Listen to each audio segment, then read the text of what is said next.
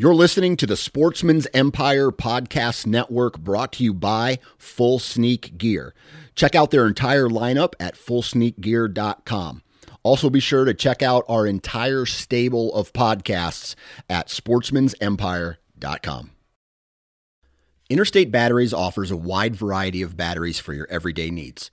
Stop into one of their thousands of retail locations and talk with a battery specialist about batteries for your truck, trail cameras, and even those weird batteries for your rangefinder. Interstate Batteries even offers cell phone repair in certain locations. For more information, visit interstatebatteries.com. Interstate Batteries, outrageously dependable. New from Moultrie Mobile, the Feed Hub offers first of its kind cellular connection and control for nearly any spin cast feeder on the market. When used with the Moultrie mobile app, you can monitor feed and battery levels, run feeders on demand, receive alerts when feeders are clogged, and remotely adjust feeding times. The Feed Hub is ideal for anyone who maintains feeders. Remove the guesswork and save time by planning feeder maintenance before you drive to your hunting property. For more information, visit moultriemobile.com. Welcome to Maximize Your Hunt the podcast dedicated to those who want the most out of their hunting property. This podcast explores land management, habitat improvement, and hunting strategies that will help you maximize your time in the field. Follow along as industry professionals that live and breathe white-tailed deer share their secrets to success. And now, the founder of Whitetail Landscapes, your host, John Teeter. Hi, I'm John Teeter, Whitetail Landscapes. This is Maximize Your Hunt. Hopefully, everybody's doing well. Kick this off. I'd appreciate it if everybody went in, five star review and comment. I'd appreciate that. That helps us stay up in the charts. This is now probably one of the top habitat podcasts in the country, and uh, I'm kind of pleased to introduce it that way. I've gotten a lot of feedback from people, and I've probably got 20 emails in the past two days about topics people want to hear. So I appreciate that there's a lot of things that you know I know about, and uh, of course we have guests on here that are experts in certain areas, and today's no different. We have a great guest on today, and this is an area that I'm not so strong in. So I'm kind of happy to kind of just be open about that. We got to be vulnerable about our weaknesses and areas that we have to learn. And we're going to talk about herbicides today. Mitchell Shirk is another contributor on Sportsman's Nation or Sportsman's Empire, whatever it's being called today. He is uh, uh, Pennsylvania Woodsman's podcast lead, and he is an agronomist. And it's important to have different perspective and ideas. He knows a lot about farming and food plots and herbicides, and I think it's good to get his perspective on this topic. Mitch, you on? How you been, bud? I'm doing well. Thank you for your uh, your kind words and your introduction. I appreciate you having me. Good, good. So, uh, what's going on in your world right now? Uh, what do you What have you been up to? This is a busy time of year for us. I I have about oh goodness, I don't know how many number of growers, but I think between myself and then a couple of the people that um, work with us, we we have about seventeen thousand acres of row crops that we look at. So as as corn and beans are going into ground, we've we've got some actions we're doing on on wheat, um, wheat crops. Uh, we're, we're, constantly in the field. I'm, I'm constantly riding fields. I'm, I'm checking the effectiveness of herbicides. I'm doing overall stand counts for guys. We're just trying to maximize potential in uh, try to keep guys as profitable as possible, especially with the very uh, I'm just going to say challenging year that we're being faced with in the world of inflated fertilizer and herbicide costs. Yeah, and and really, you know, that's the difficult thing that people struggle with is balancing kind of all these cost inputs and the food plot world that we we live in, you know, farming for deer or whatever you want to term it, is kind of it, it, I've said this on other podcasts. It's a net loss. I mean, we're gaining in the sense that we're uh, contributing to the wildlife benefit. You know, we're benefiting wildlife by providing them food, supplemental food not always necessarily focused on yield. You are yield focused in the environment you're working on. And I'm not saying people aren't yield focused, but generally sure. speaking, if, if you have a crop failure, your life isn't over. Uh, and financially, you know, hopefully, you know, it's, it's not a major detriment to you. But in your world, you know, you need to have success. So right crop, you know, on that landscape, managing that crop, monocultures. I'm sure there's a lot of that going on. You know, it's it's all about productivity, and that's uh, a different, a completely different world. You know definitely a completely different world, but there's a lot of parallels when you when you take the food plots. And you said it best, like you, you're in our food plots. I mean, don't get me wrong. If if I have a food plot failure, I'm crying like a little baby. But at the same time, they're uh, they're extremely important to uh, my hunting strategy, as they are for many, and, and what you guys talk about here on your channel a lot, John. But uh, uh you know, with that, you've got a lot of flexibility. You know, you, have got the ability to tinker around, learn from your fails, and it's not quite as costly as doing it on a couple thousand acres of corn and soybeans like some of my growers are doing. Yeah, and, and that's like you said, it's it's it's not as costly, but there's obviously cost input, and every dollar that we're putting into our properties, there needs to be some return on investment. If you're to expend you know, uh, a significant amount of money. And some of these, some of these herbicides we're going to talk about today cost a lot of money. And it's it's being conscious of that and trying to minimize those costs across the landscape, uh, or at least out of your pocket. And you know, I, I, I struggle with this, and and this is something that I think a lot of people you know need to start. They're like, well, you know, I, I'm learning all this stuff about crop rotations and getting away from monocultures and you know, when you start putting a smorgasbord of crops together, uh, a broadleaf, a legume, a brassica, you know, you, you start putting combinations of plants together, it gets very complicated on what specific herbicide you can use. We're going to kind of walk you down the monoculture, complementary cropping, and then kind of more the complex environment where you have multi-crop. And some of the blends could be 10, 12, 13 species of, you know, again, smorgasbord buffet style food plot. And so I, I think, Mitch, you know, we can start with maybe some of the basics. Like right now, you know, I, I just drove around tonight uh, with my kids, and guys are putting their corn in. You know, they're just kind of finishing up. We got a rainstorm coming. Everyone's trying to finish things off. I saw somebody post emergent spraying. I don't know exactly what they were spraying, but they were spraying something on the field you know, let's kind of go through the process of like of a, a, a corn soybean rotation.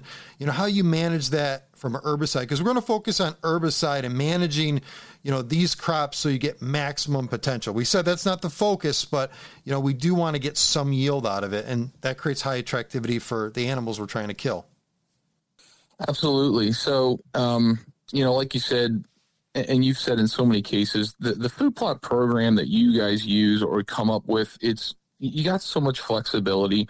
And if corn and soybeans is something that fits in, I am definitely somebody who is want wants to try to maximize that yield as much as possible. I think before we get into anything herbicide related, I think you got to keep in mind there's there, there's three different modes of action that you can really utilize. One of them is chemical, Two of them is is mechanical, meaning any kind of form of tillage can sometimes help alleviate weed pressure, and uh, also you know hand pulling. I mean, you said you got kids, so I mean they got to be getting to that age where they can start pulling weeds, right? Yeah. But yeah. Uh, um, your third would be a biological and we'll talk about some of that as we go on because uh, what I'm trying to do with my growers as much as possible is reduce the amount of chemical requirement needed to maximize our yield potential. And I think we get this mindset, uh, uh, this this flawed mindset that chemicals and herbicides actually work. And, and, I say that to ruffle some feathers, but I mean, think about it. If if herbicides actually fully worked, then you shouldn't have weeds come back, right?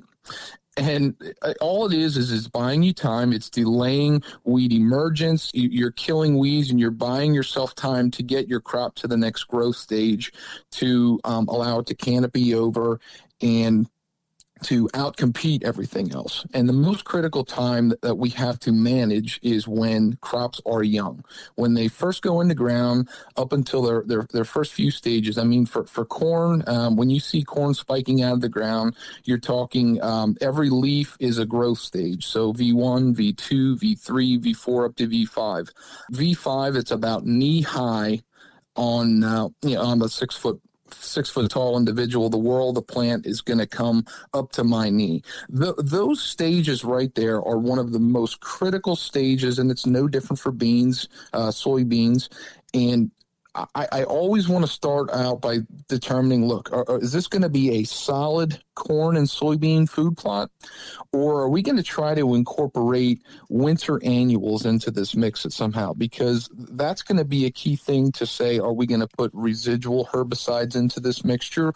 Or are we just going to use something that is systemic or contact and is not going to have any uh, lingering half life in the soil that's going to impede something from growing further?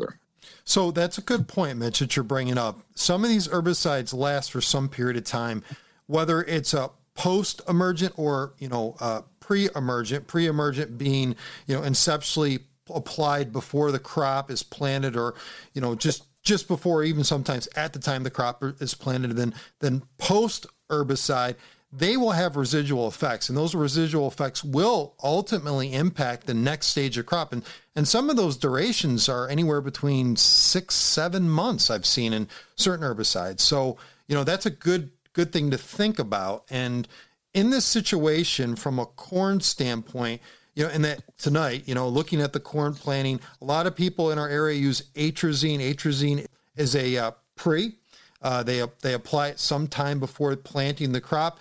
That lasts, that residual lasts for a significant amount of time, and that will limit your next crop that you can uh, uh, apply in that area. What would be some of the crops in an atrazine situation that you may have difficulty getting to be planted if you're putting a cover crop on? Any anything come to mind at all?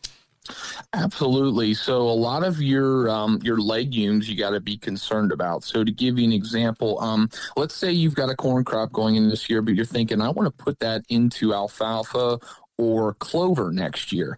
Um, the plant back on clover, and, and you, you got to forgive me, I'm going by my memory, and, and and sometimes I've learned it doesn't serve me well, but I, am almost positive that um, when you apply atrazine, you have an 18 month plant back for alfalfa.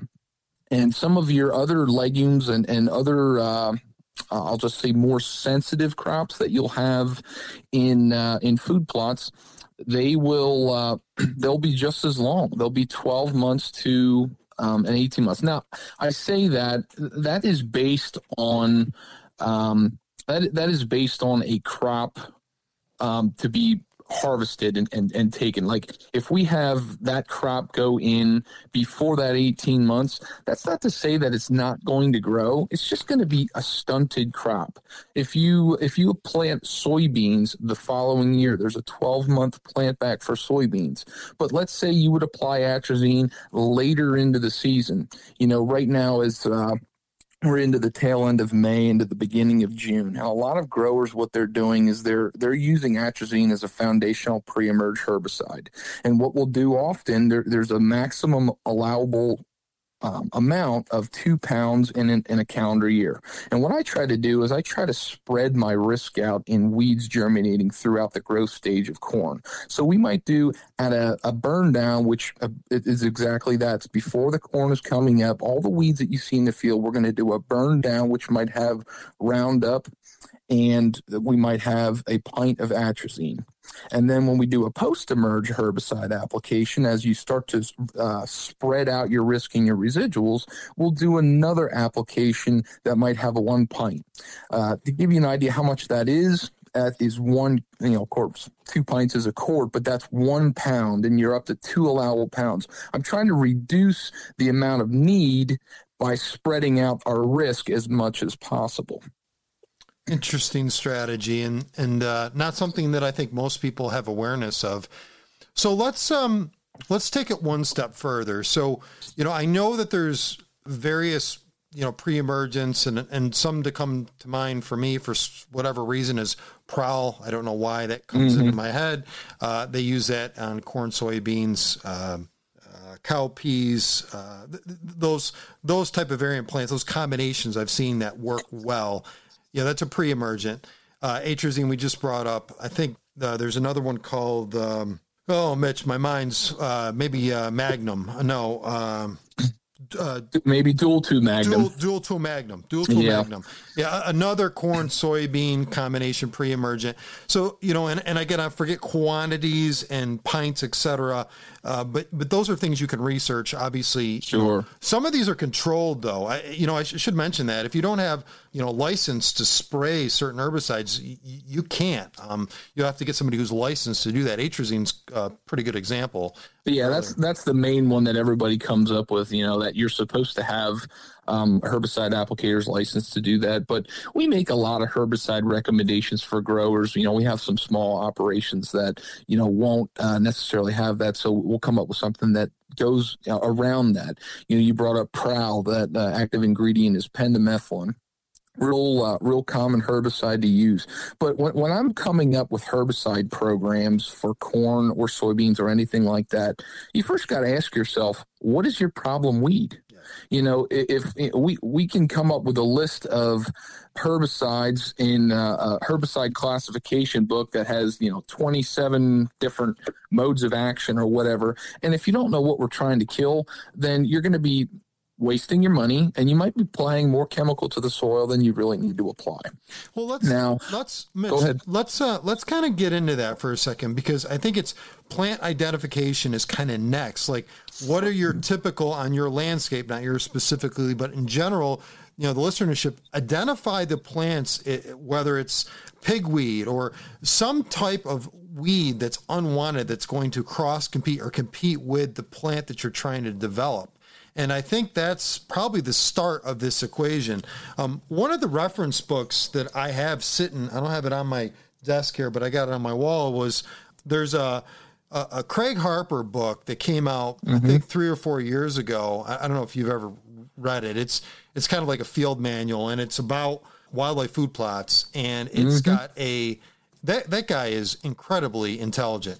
the amount of research he has done on herbicides is is beyond like I know he's done that for his entire career since the 80s, but my goodness, the information that's in that book. I use that reference all the time if somebody asks me questions because I couldn't remember half those things. And I'm sure he can't either, but it's written down in his book. And uh and, and the reason I get off topic like that is a lot of people are used to just playing, applying glyphosate right? It pretty mm-hmm. standard. It's a it's it's it's a non-select, meaning it's not.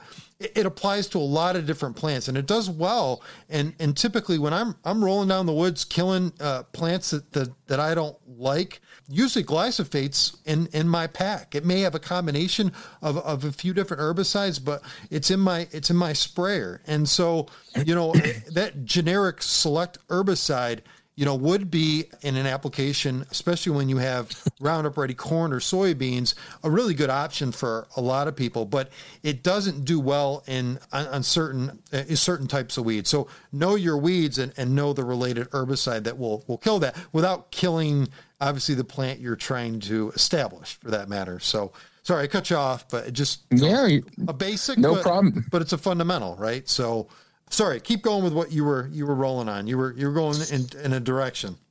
Yeah, yeah, no problem. So, um, one of the reasons we're talking about identifying weeds is so important. Roundup Ready was a great technology that came out, but it, it caused us problems. It caused herbicide resistance. And there are weeds out there, and, and in my area, I'm running into more and more certain uh, weeds that are pretty common across the landscape that are resistant to glyphosate. And it's just because of that, you know, generational buildup of applying the the herbicide improperly, too much reliance on it year after year, and you start to get we start to get resistance. Some of those weeds that you might be seeing Roundup resistance to mare's tail or horseweed. That's a real common one that is glyphosate resistant in our area. And I, am down here in southeast Pennsylvania, but I mean that's something that's pretty well spread across the you know eastern miss, half of the the Mississippi River um, location. But another common uh, summer annual weed is Palmer amaranth or water hemp. Those are pretty noxious glyphosate resistant weeds. You know, there's common ragweed and giant ragweed have some resistance. There's a lot of other resistance. So when I'm coming up with a herbicide program up front, if I want to have a clean field, I'm probably going to have glyphosate in as a burn down, and there's a good chance I'm going to have something in like 2,4-D, which is going to be a broad spectrum broadleaf systemic herbicide. And that does a really good job of helping with any broadleaf weeds, such as horseweed that might be out there and wouldn't die from that flat glyphosate application. Yeah, that's a good that's a good combination, and that's that's usually what's in my backpack when I'm when I'm uh, sneaking through the woods, killing the unwanted unwanted plants, not necessarily my food plot. All right, so we've got a lot of these plants, and we we again we we identified a book to go look at. Uh, I just pulled it up while you were talking, and I was, you know, just taking a look at some of the recommendations that Harper had, mm-hmm. and it's pretty interesting. So we talked about uh, pigweed, for example. Example here, at Liberty 280SL is an example. Uh, Mare's tail that kills both of those. Uh, mm-hmm. Pretty successful at doing that. Atrazine is another one to consider for for the pigweed, uh, and I know that a lot of people uh, are fighting with with that. So you know, it's got a list of of uh, Harmony. I've used Harmony. I have used Dual Magnum before. Prowl I've used. I'm just kind of mm-hmm. looking at the 2,4-D. B, Butyrac, again, yep. uh, that's a very, we'll talk about that uh, in a little bit when we talk about clovers, etc. Uh, but 2,4-D and, and glyphosate tends to be the one that I use the most. It's most readily available and it's not restricted. Of course, when you're applying that, you know, 2,4-D does have some residual too. And I, I forget what the time period on that is, but there, there are some limitations yeah. when, when you're using that so we're kind of going i'm kind of going around around about and talking very general so i'll get a little bit more specific in some of the herbicide programs that i'm seeing being very effective if you're just looking for a straight corn food plot and you're not planning on doing anything else and you want to stack your plants the uh, the, the, first thing I want to say, we brought up Roundup and 2,4-D, and you you brought up there's a plant back with 2,4-D. Um, that that's a that's a really important thing to note on the label, there's a, a seven day plant back when you apply higher than one pint per acre of 2,4-D. Um, I'll tell you from my personal experience that if you apply 12 to 16 ounces of 2,4-D in your burn down on a corn crop, 99 times out of 100, you can plant your corn the same day and you won't have a problem, especially in a food plot sense. I've never had that injury on seed. Now, if we've got um, we, are talking about planting the same day and spraying the same day. A lot of people want to do a burn down and uh, wait a week or two. And I think that is one of the biggest mistakes that you can make as somebody who is doing a food plot. The longer that you wait to plant, the the the shorter the amount of time you have for that crop to get out of the ground and establish and deal with weeds. So what I'm trying to do with most of my growers is follow the planter with the herbicide. And for corn, we talked about atrazine. I think one thing that we can't um, we can't miss in uh, corn herbicides and bean herbicides is what I would call a group 15 herbicide, and that would be something like you mentioned earlier dual. And when you have that, you've got three or four different modes of action going onto that field. And if you put that right as close to planting as possible, it's going to extend the amount of time you have to do a post emerge herbicide for any lingering weeds that would come up. For instance, you start to get some summer annuals that slowly peek in on field corners. Maybe you got some sections where deer are starting to hammer it and you're getting a little bit more sunlight in your food plot and you're starting to get some weeds come back and you'll have to do a post emerge application of hopefully Roundup Ready corn, and it's just simple to to clean up in that sense, and then allow your corn to canopy and go ahead. Yeah, that's a that's kind of a good great great example there. And i like the i like the idea of, of not waiting. I think a lot of people wait for a complete burn down and they say okay you know they get the visual appeal of that. The other thing is as a plant degrades and it degrades it, it decays essentially. At the rate it decays when you're going to till in green manure, so to speak, you get the mm-hmm. ultimate benefit at a much quicker rate. And that decomposition happens within the soil, not on top of the soil. That's a really critical thing to organic material. Feeding the microbes, uh, that microbe activity will increase exponentially at that point in time. Some will be affected by the herbicide. There's no doubt about that. But getting the crops in the ground and getting rid of the plants that are on the surface can be kind of kind of a good action and, and a double benefit for that matter. So I think a great point that you made there. All right, let's uh, let's take it to another level. So let's think of a maybe a combination of plants. We we kind of talked about beans and, and corn; those are the most common. a lot of times, you know, they're they're GMO, uh, so you can apply glyphosate. We gave some other examples of other herbicides you can use.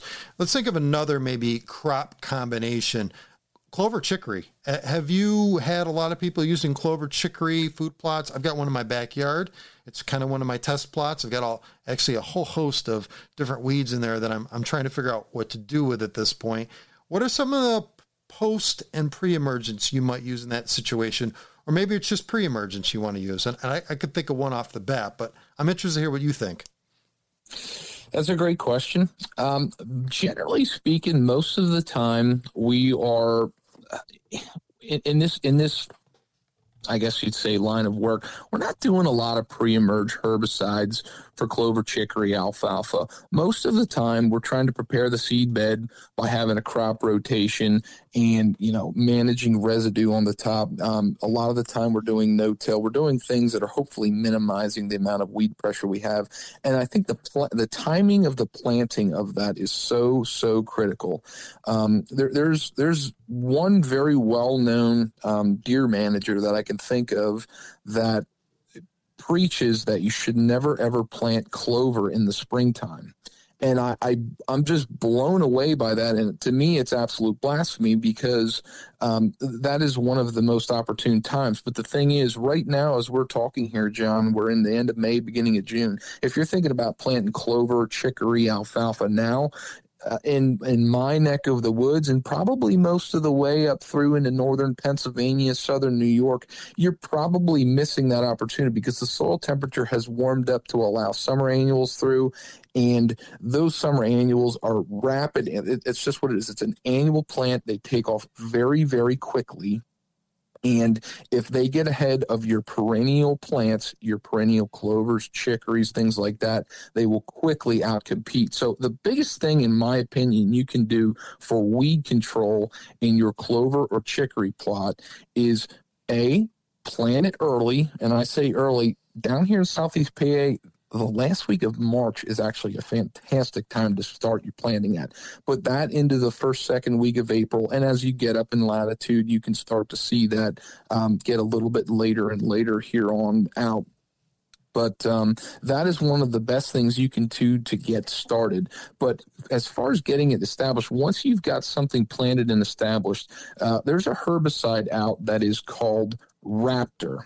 It is a, salt of imazamox, and that is a labeled herbicide that you can apply over the top of clover and chicory, and you won't harm either of them. It's a fantastic um, broadleaf weed killer. Um, it does have activity on some grasses. And the, the thing you got to just keep in mind is as you, you're starting to get that clover emerged, starting to get it up. You have to watch him to have three trifoliate leaves. So you count off the main stem, you count three main leaves. It's labeled. You can apply herbicide to it. And an early application of that herbicide in a, in a well established seeding rate of clover and chicory, that one application 99 times out of 100 i never had a problem if it was all timed right because that slow establishing perennial it's established in that first month or two and it will start to quickly outcompete those summer annuals that are coming a month ahead of when you planted them. Yeah so let me ask you another question and this is the problem that plagues a lot of people is Raptor is really expensive. Oh, certainly. You, you, know that, and and that's a that's a limitation. And uh, you know, either you have a group buy because you don't need it. You don't need a ton of it on a per acre basis. You know, are there any alternatives that that are less expensive um, that that might might help somebody out that doesn't have the uh, the pocketbook of you know, I don't even know. I don't even know what a gallon of it's going for, but I know it's not cheap. I'll tell you what a gallon of it's going for. It's a little bit more than you want to go for, but yeah, that is a major problem with Raptor. I bring it up as a great chemical, but it is one of those things that inhibit you. And I talked about this on an episode earlier this spring, talking about that. I look at it as a great opportunity to network with people. If you're already networking with guys, or you're you're trying to do stuff, maybe you're lucky and you have a co-op, and, and a whole bunch of you have clover and chicory plots that's a great opportunity. Um, maybe you've got farmers in the neighborhood that have alfalfa. Uh, that'd be a great opportunity to introduce yourself, talk to them, and and see if they're using Raptor. And you might be able to um, buy some off of a farmer and and help him out and you and he help you out in that sense but um, you know if that is not an option and you're not going to buy a gallon which a gallon i believe right now is somewhere in the ballpark of four to four hundred and fifty dollars which it's very salty um, but at, at a, a use rate of four to six ounces per acre you can cover a pretty good amount of acres with that. And uh, with, with, most guys not having high acreage in, in alfalfa, clover, or chicory in food plots, um, it, will last you longer than uh, than its shelf life. So you get really, really tricky when you're trying to combine chicory and clover with a lot of the other herbicides that are out there on the market. Um, the uh, th- there's a there's a sister to um, to Raptor. It's called Pursuit, and that might be uh, well known to some guys as Slay from Whitetail Institute. Uh, it's the same herbicide. The problem is that's going to kill your chicory. The, the, only other herbicide that really stands out that we would use in this situation is uh, Butyrac 24DB. And again, that is not labeled on chicory. I have seen chicory live through it um, believe it or not. But it, it's one of those things that you, you, don't have a ton of options. And if, if there's an option out there, I'm unaware of it, it being something that's readily accessible to uh, guys like you and me who are trying to plant food plots. Yeah, I, I, just I just remember reading about an IMOX herbicide on a forum, and I have not used that. I have used 24DB, by the way, and I have seen mm-hmm. chicory survive in those situations. Um, and it was established chicory; it wasn't a first year chicory. So just I don't know, keep that in mind. Maybe that's mm-hmm. you know completely uh, uh, you know just just an example that I had going on. All right, let's um let's get off this topic because um, a lot of people have pure chicory plots or pure clover plots and there's mm-hmm. specific mm-hmm. herbicides you can apply in those those situations we kind of alluded to those let's kind of go into maybe more complex blend and and this is this is where I'm at today and this is my strategy so I'm I'm going to be selfish here and talk about what I'm doing uh, I've Please been do Okay, so I've been I've been doing my system for seven, eight years now. I think I'm on year seven or eight. I can't remember. Um, it's a multi-species blend, and I typically, and I've talked about this in other podcasts, I typically have a high grass component in there, uh, whether it's wheat, triticale, etc., uh, and it allows me to crimp and create weed mats mm-hmm. necessarily. I've got a big crimper on my tractor. I broadcast all my seed. I'm thinking about in those situations the moisture content. It's all timing related. But when I'm in that mode of putting in a, a 10, 12, 13, 14 species blend, and I'm doing each seed individually when I do that, I am not as worried about herbicide. So my herbicide knowledge has kind of started to dwindle because I spot treat my food plots. And, mm. and, here's what I do. So let's say I'm going into the springtime and, and, uh, you know, I, have got right now, I've got a triticale on most of my uh, either clover plots. And in the clover plots, I'm actually probably going to let that triticale just seed out. Um, but in the areas where I have these annual crops and I'm, I'm going to put in a 60, 70, 80, 90 day blend crop, you know, sunflower could be in there. You know, I'm not going to, I'm going to broadcast at a much higher rate, 30, 40% higher. I'm going to have a, a large percentage of oats or, you know, grass component in there. And when I put that seed down, I'm actually spot treating or mowing. So I will go with a backpack. This is why I like small food plots. And I will start picking, like if I got flea fleabane I want to take out, or if I got, you know, some type of unwanted plant. Uh, let's say, uh, uh, I got bluegrass coming up right now. Uh, I may spot spray that. And when I spot spray that location, I have seed on me and I throw a bunch of seed in that location. It's simply grass. I'll throw oats down. I'll kill that plant and I'll throw oats down. And again, I'm out competing it, you know, and I'm fighting grasses with grasses, broadleafs with broadleafs. It's a strategy I've been doing for a long time and it works really, really well.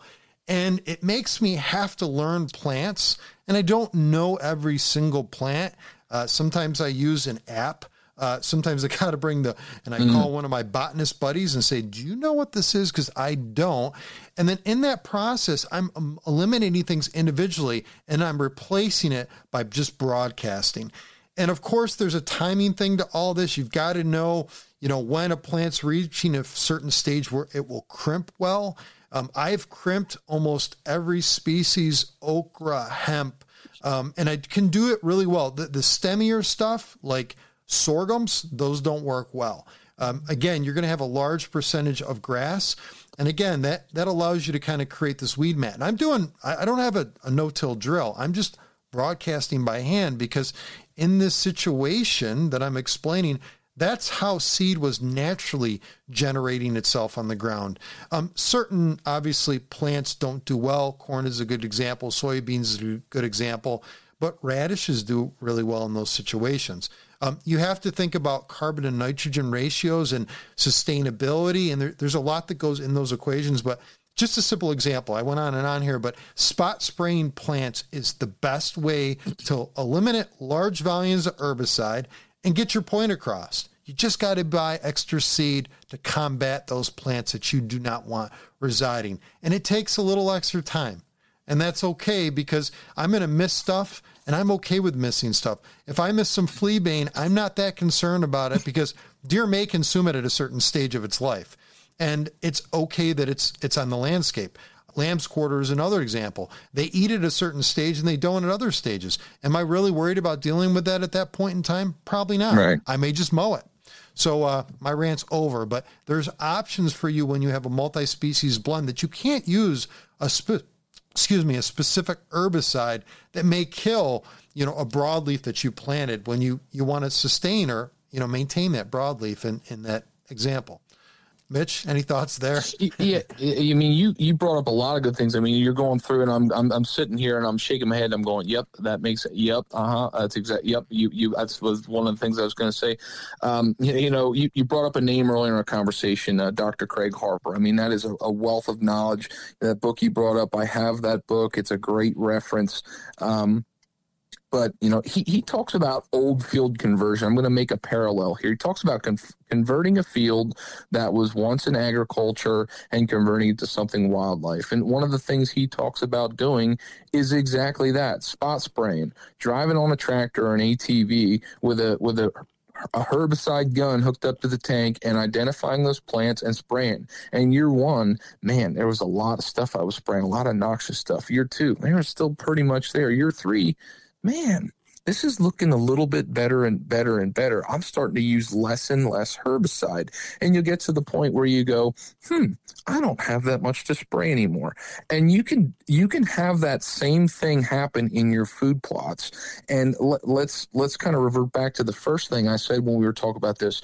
There's chemical control in food plots, but there's also mechanical and biological. I'm not as big of a fan of the mechanical sense by means, just because I, am very, very pro no-till and soil health. Not that not that tilling is necessarily a bad thing. It's a it's a it's a tool. It's something that can be used as necessary. But um, we've also, I, I think, in, as food plotters, we've got this mindset of you, you've got to go out on your tractor and till the soil until you see nothing but brown. And it, it's most cases, it's not the most necessary thing.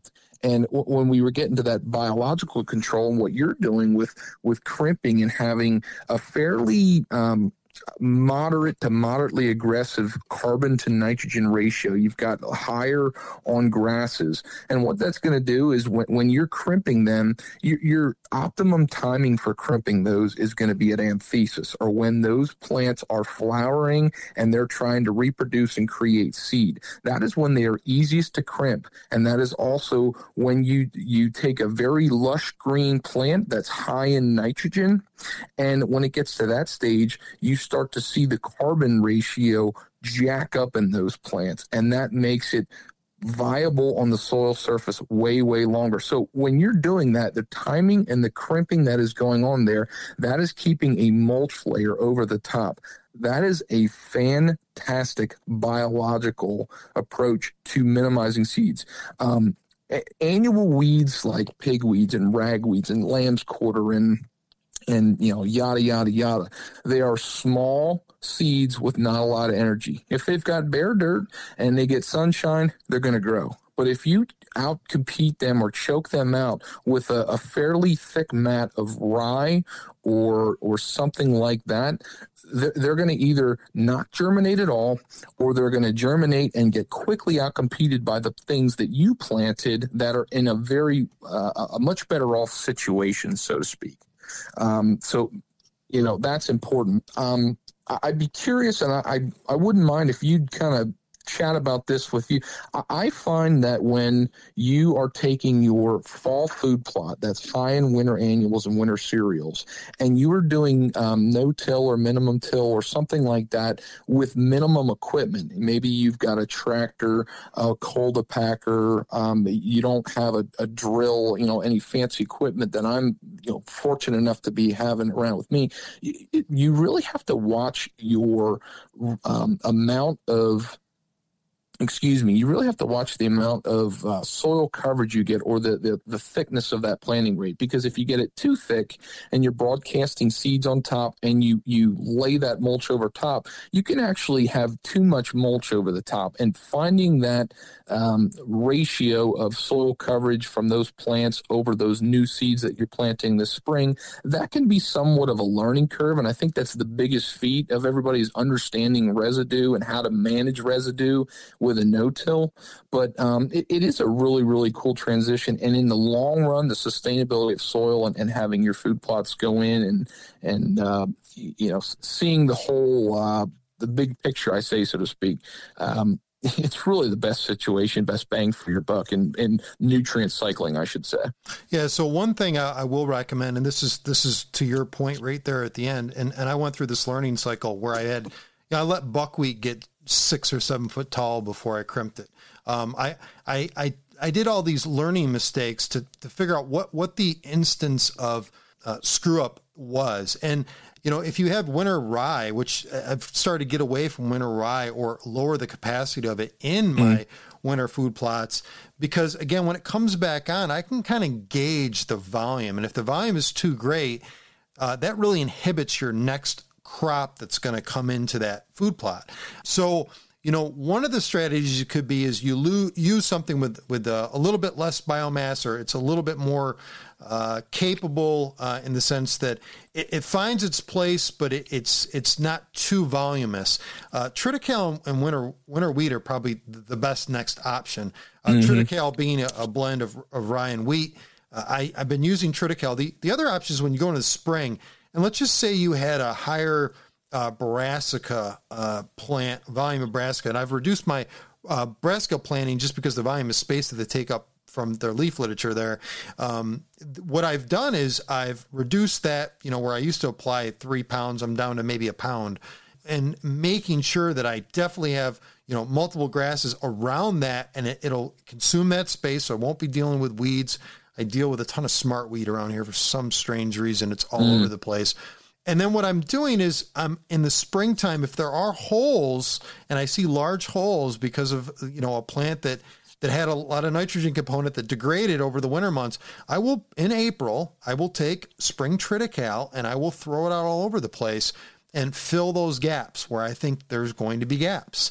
And mm. it's it's kind of a balancing act and it's a little bit of an artesian or artistic work where I'm out there I'm just feeling how much seed I'm putting on the ground. I'm kind of being one with nature when I'm making these decisions and just you know just throwing out seed the way I see it. And I'm, I'm broadcasting it by hand. Um, and, and I don't have perfect food plots. You know, I, I got that picture of that big buck in my backyard that I well, I didn't kill it in my backyard, but I took those nice pictures, and everyone was like, "Oh my God, your food plots are awesome." That was all by hand.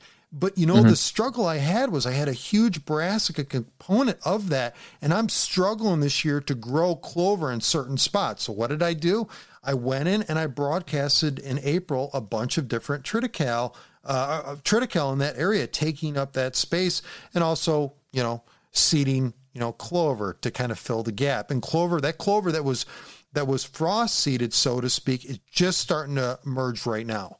Um, and, and, and I don't, I want to say it's just starting, but it's been emerging over the past two and a half weeks and it's starting right. to fill that void. And, uh, I've got yellow rocket in there. I'm going to mow it. I, am not really concerned right now with Yellow Rocket, and I can't go in there and spray anything because I will kill the clover.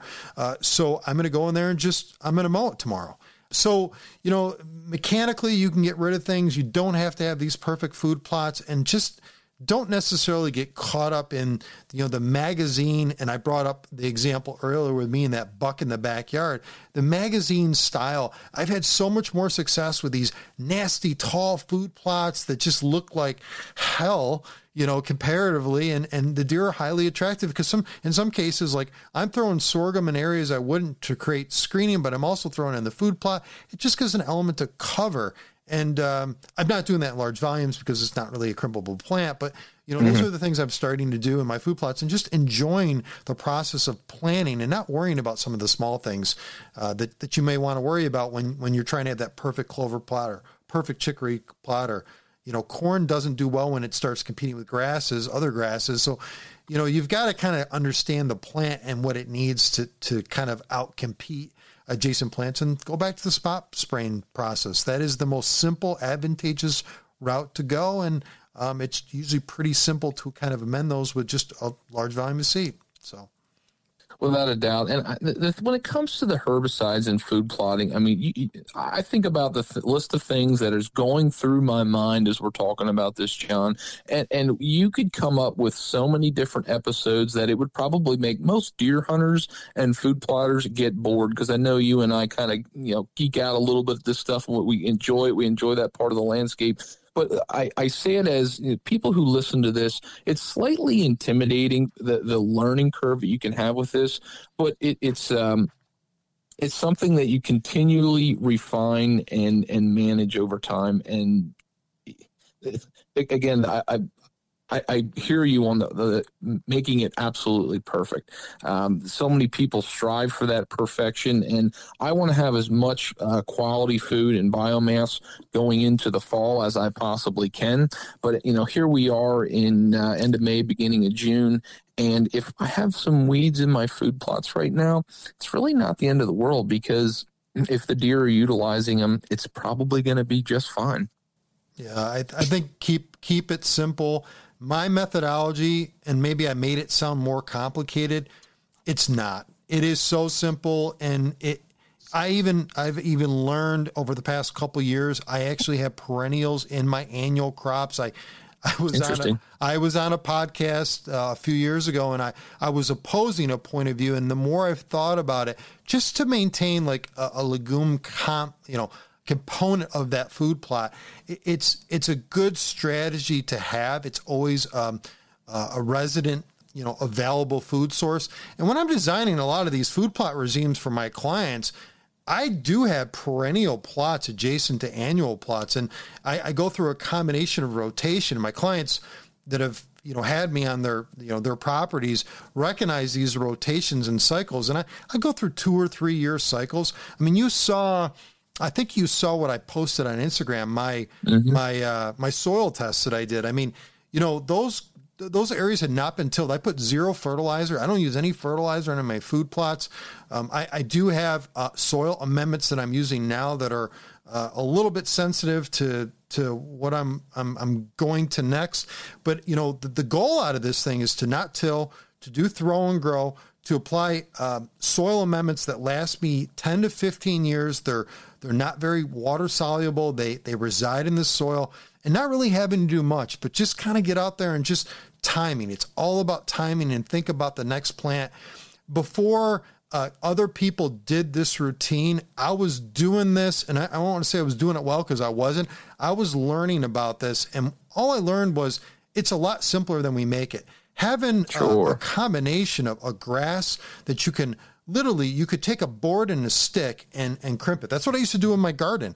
I used to put Winter Ryan. I just did this with my mother-in-laws, and I I crimp it. You know, I crimp it, and then she sticks her plant right through that. It's the same principle. I'm creating you know something to eliminate and shade out other plants, and I'm allowing the plants that I want to germinate on the top of the soil. There's a lot of moisture in that regime, and more than likely they'll do really well, assuming I have the right volume. And the volume thing is is the trickery in this, and you've got to play with those combinations. And um, I would say it's it's a bit of an art artist type mentality, but you'll you'll get the process once once you get it down and and then you'll get into the spot spray routine like like I'm doing. Or you may have a no-till uh, situation and it's a heck of a lot easier so you can be more regulating you know your inputs mm-hmm. uh, from from a seed standpoint instead of just uh, you know uh, applying a, a percentage over what you normally plant. So you know that's that's kind of where i'm at today with things.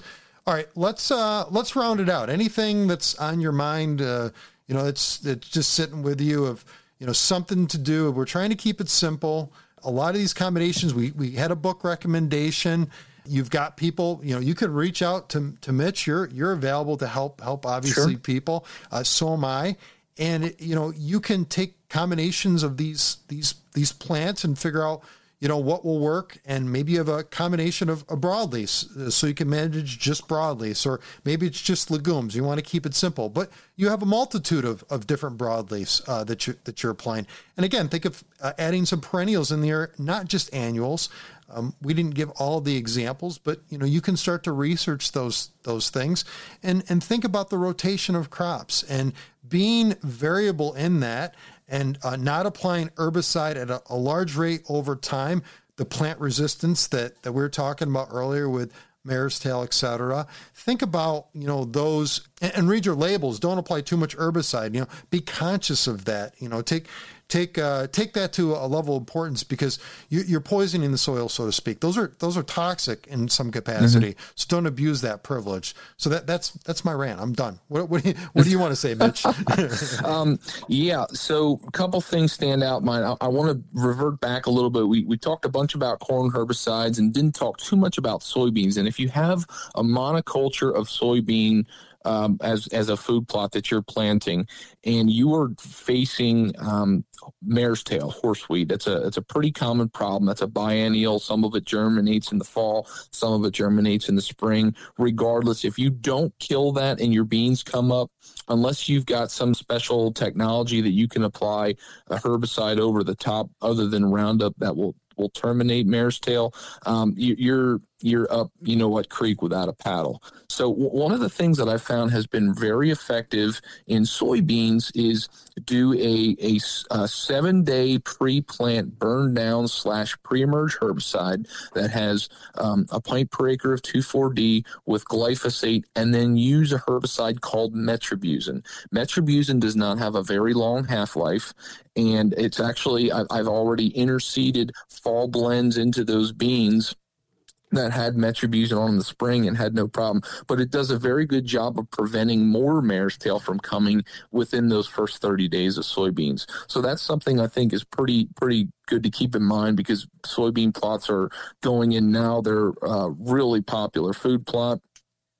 Um, and the, the, the last thing that I'd like to say, you know, we talked about a bunch of stuff from from chemical to biological and mechanical, and on the chemical side of things, don't treat a lot of the herbicides that we are talking the way you would treat glyphosate. And what I mean by that is so many of us have been used to spraying glyphosate on weeds that are chest high, um, you know, putting it in a backpack sprayer, spraying it on weeds in your garden. You you see it. It doesn't matter what it is or the height it is. Almost nine times out of ten, your weeds are going to die, and you're going to have a nice clean field. And if you treat herbicides, um, some of these other modes of action, you treat those herbicides in that way, you might have a a failure. Uh, the perfect example I'm going to give is your clover, your chicory plots. I've had so many people over the years, um, maybe they're spraying clethodim, which is a grass herbicide. They're just trying to kill grass. And I've made that recommendation say, hey, spray this and this will kill your, your, your grasses. And I, I had this happen where somebody called me a few weeks later and they're like, well, that didn't work. I don't know why you gave me that recommendation. I said, well, how about I come out and look at it? And the grasses were almost up to my waist. And it, you want to be prioritizing your herbicide applications when weeds are small. All herbicide labels are going to say spray early and kill them at a young stage. Weeds that are two inches tall are way easier to kill than weeds that are two feet tall. And your window should always be looking to do two to six inch weeds. And that's part of what I'm doing right now is corn and soybeans are coming out of the ground down here in southeast Pennsylvania. And I'm riding my four wheeler or I'm walking these fields all over the place, trying to make sure that we don't have any major weed escapes and, and time all of my growers to hit those weeds at the right time when they're two to four in, two to four, two to six inches tall, and then after that herbicide application comes, your corn and your soybeans can canopy over. Um, and beyond that, uh, it's a constant tinkering. Um, uh, John said it, you're more than welcome. A lot of the, the stuff we're talking about, we're, we're talking about in a general sense, and it's a good way to get your foot through the door. But if you've got specific problems, John's very receptive. I'm also receptive. You're, you're more than welcome to ask me questions about field stuff. But, um, you know, all of your listeners, John, I, I can say from a, you know, definitely from, from a whitetail landscape and hunting strategy standpoint, I know they're in good hands, but uh, you, are in real good hands here in, the, in these food plot conversations because I'll be, I'll be, I want to compliment you and um, your buddy Todd that you've had on a couple times. Um, you, you guys have talked about some farming and food plot practices and techniques that if you guys ever need a different job, I think you guys would make great field agronomists because you're you're, you're talking about a lot of stuff that's like music to my ears. Like uh, you know, you guys have have enough experience in food plots, and um, you know, all your listeners be be wary of where you hear information. But I can tell you from from John and this crew um, that you, a lot of you're in good hands as far as getting good quality food plot information. Awesome, man. Mitch, Mitch thanks, man. I appreciate you being that. I, I did not pay you to say that, so thank you you. Um, so uh, just we'll end it here. Um, make sure you tune in to Mitch's podcast. Okay, he's got a great podcast. I listened to one recently on Oldfield Management. Great podcast, great information, great strategy. Um, we'll have him on again, and we'll probably talk more agronomy and just management. And, and there's a lot that goes into this. People have asked me a whole bunch of things of how I break down soil samples and how I evaluate things listen, keep it simple, but remember, it's a lot more complex than we make it at times. So, you know, be okay with not knowing everything and, and be willing to learn and don't just focus on, you know, what you're hearing uh, in cyberspace because there's a lot you can learn either through this podcast or, or other people. Man, that book is awesome. Everyone go buy that book and, and, and promote Craig Harper. The guy's smart. He knows what he's doing. I've met him uh, a couple times at different events. Um, and, and I think he has a, a, lot of information to share, and it's really all in that book. And, and that'll get you in a, in a good place, and, and you can have some reference material that, that he's had 20, 30 years to, to kind of, um, you know, compile. So appreciate Mitch, you being on. Uh, let's uh, let's do this again. We'll, we'll try to pick a different topic, and uh, I'm looking forward to listening to more of your podcast. Likewise, and I'm going to uh, pull your arm and say the next time you're coming on my show. Okay, sounds good, man. All right, talk to you soon. Thank you, John. Take care. All right, see ya.